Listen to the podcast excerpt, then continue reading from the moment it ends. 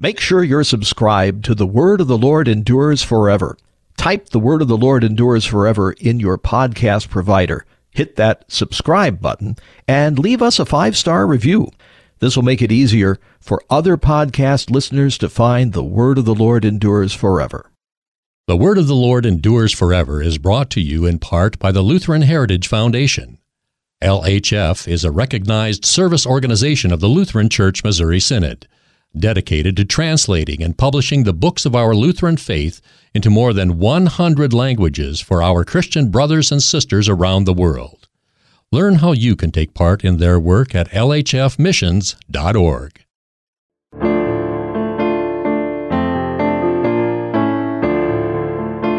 Welcome to the Word of the Lord Endures Forever with Pastor Will Weedon.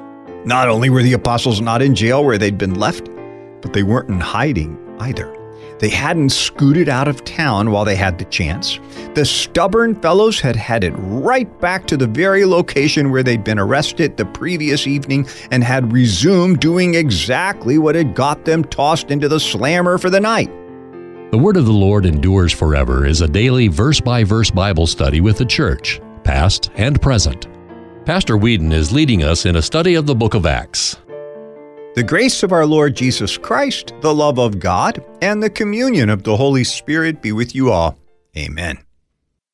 Greetings, people loved by God. I'm sure you recall how last time we considered the special place of the apostles. Man, these were not just men through whom the occasional odd miracle tumbled out. The miracles gushed from them in an absolutely jaw dropping way.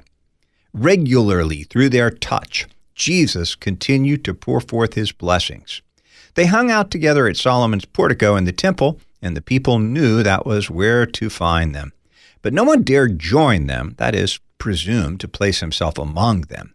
The people, though, both believers and even others, held them in great esteem. And meanwhile, as they shared the word and backed it up with the profusion of signs they did, Jesus kept multiplying his believers, both men and women. It even reached the point where people would bring their sick on mats and beds and lay them in the street along the way where Peter was expected to pass by so that just his shadow might fall upon them. As we saw, that's rather like the people just begging to touch the fringe of Jesus' garment, and how everyone who did was healed, or like the handkerchiefs carried from Paul's body that worked similar miracles. All of this clearly set these men apart as those through whom Jesus was busily establishing the apostolic foundation of his church. A reading from Acts, the fifth chapter, beginning at the 17th verse. But the high priest rose up, and all who were with him, that is, the party of the Sadducees, and filled with jealousy, they arrested the apostles and put them in the public prison.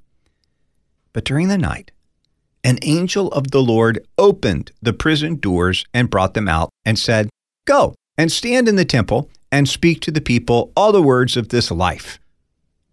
And when they heard this, they entered the temple at daybreak and began to teach. Now, when the high priest came, and those who were with him, they called together the council, all the senate of the people of Israel, and sent to the prison to have them brought. But when the officers came, they did not find them in the prison. So they returned and reported, We found the prison securely locked and the guards standing at the doors, but when we opened them, we found no one inside.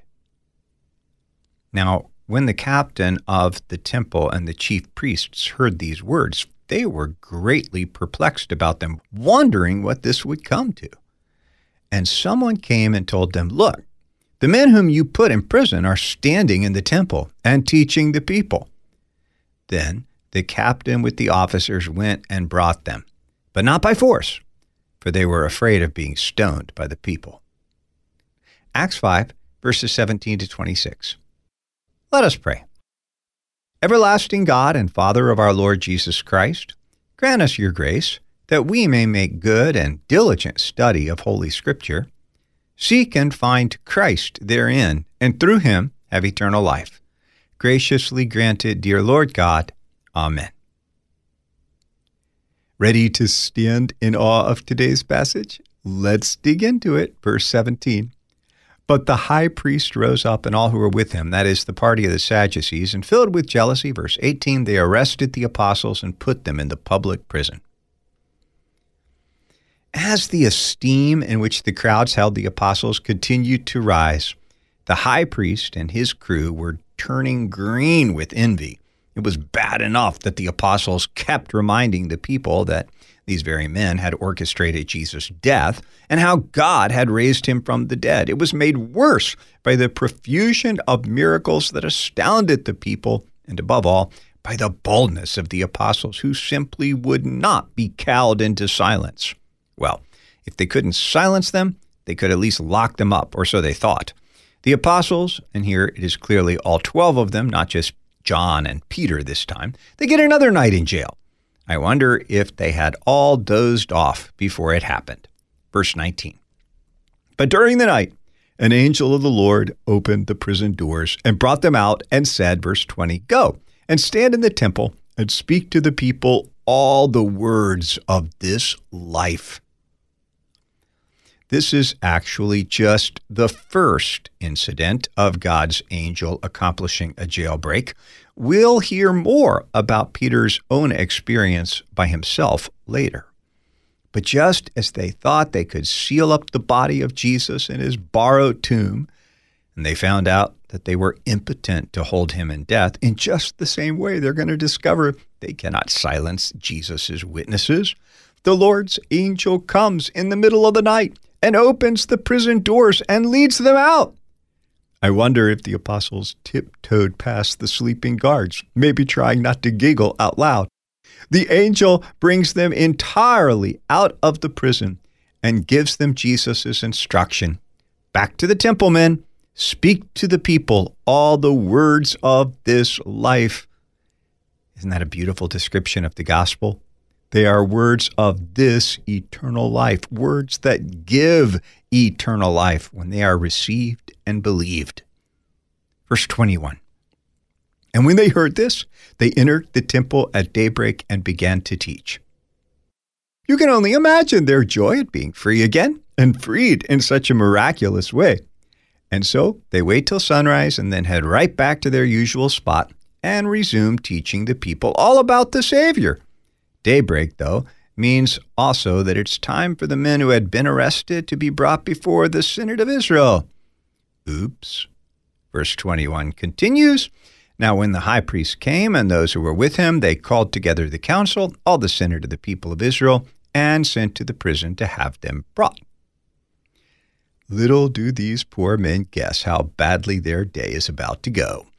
When God decides to monkey with our expectations, it can sometimes be quite spectacular.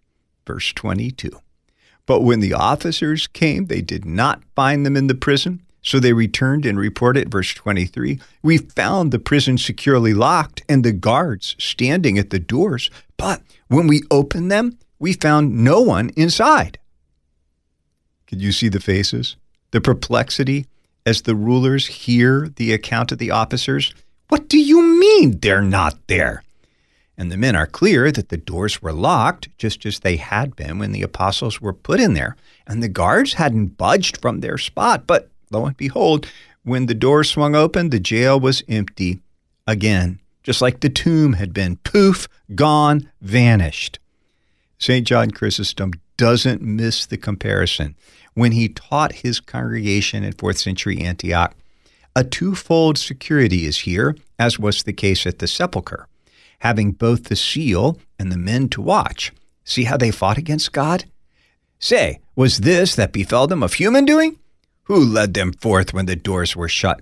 How did they come out with the guards standing before the doors? In truth, they must be mad or drunken to talk so. Here are men whom neither prison nor bonds nor closed doors were able to keep in, and yet they expect to overpower them. Such is their childish folly. I think I'd render that last bit with fat chance, guys, fat chance. Verse 24.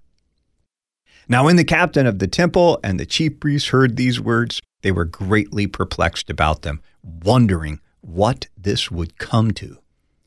You can almost hear them saying among themselves, Good grief, what next with these men? Is there no end to the trouble they are giving us? And yet also they must have been wondering, How? How? Did the guards betray them? Did they set them loose? That would be the normal explanation for an empty jail cell. But before they can puzzle it all out, even more astonishing news reaches them. Verse 25 And someone came and told them, Look, the men whom you put in prison are standing in the temple and teaching the people. Not only were the apostles not in jail where they'd been left, but they weren't in hiding either. They hadn't scooted out of town while they had the chance. The stubborn fellows had headed right back to the very location where they'd been arrested the previous evening and had resumed doing exactly what had got them tossed into the slammer for the night. Ugh! What are you going to do with men like this? That's what the rulers were asking themselves. And then this rather amusing bit. Verse 26. Then the captain with the officers went and brought them, but not by force for they were afraid of being stoned by the people. A rather humble captain of the temple police force shows up and asks ever so politely, Um, gentlemen, would you be so kind as to accompany me and my men to the council? The rulers, you see, want to talk to you. The police here are not being so deferential and polite because they bear any goodwill toward the apostles, but so as not to rile up the people. I think that might mean that the apostles had been nabbed at the end of the day prior, at a time when the crowds had already dispersed somewhat. But the crowds surround the apostles at this moment, and they're hanging on their words. Maybe they had even told the crowds about how God's angel had opened up the prison and shooed them out and instructed them to keep on preaching the gospel of eternal life. And one more thing remember that the Sadducees not only didn't believe in resurrection, they also didn't believe in angels either. There is no question our God has an absolutely delightful sense of humor. They think they're putting the brakes on him? Well, it's not gonna happen. As the apostles are respectfully escorted back to meet their rulers, they turn to face the whole council. The high priest begins with a statement of fact. We strictly charged you not to teach anyone in this name, and look at what you've done. You filled Jerusalem with your teaching, and you are intent to bring this man's blood on us. Hmm. Echoes thereof, his blood be on us and on our children. Peter, again, the spokesman for the apostles, says, Look, we got to obey God, not men. He told us to speak the words of this life, and so we have, and so we will. And one more time, he makes it very clear what he is preaching. The God of our fathers raised Jesus, whom you killed by hanging him on a tree. He's now exalted at the right hand of God, and he's the leader and the Savior, and he's just waiting to give repentance and forgiveness of sins to Israel. We are witnesses to all these things, and so is the Holy Spirit, whom, by the way, God is delighted to give to those who obey him, implicitly asking them, Will you stop opposing God? And will you ask for the sweet gift of the Spirit? Will you repent? And will you be forgiven? Till next time, then, people loved by God, the Lord bless you and keep you. The Lord make his face shine upon you and be gracious to you. The Lord lift up his countenance upon you and give you peace. Amen. Thanks for listening to The Word of the Lord Endures Forever with Pastor Will Weedon. The Word of the Lord Endures Forever is a listener supported program. You can donate by check Make your check payable to The Word Endures and send it to Box 616, Collinsville, Illinois 62234. You can also make a secure online contribution at thewordendures.org. The Word of the Lord Endures Forever is a production of LPR, Lutheran Public Radio.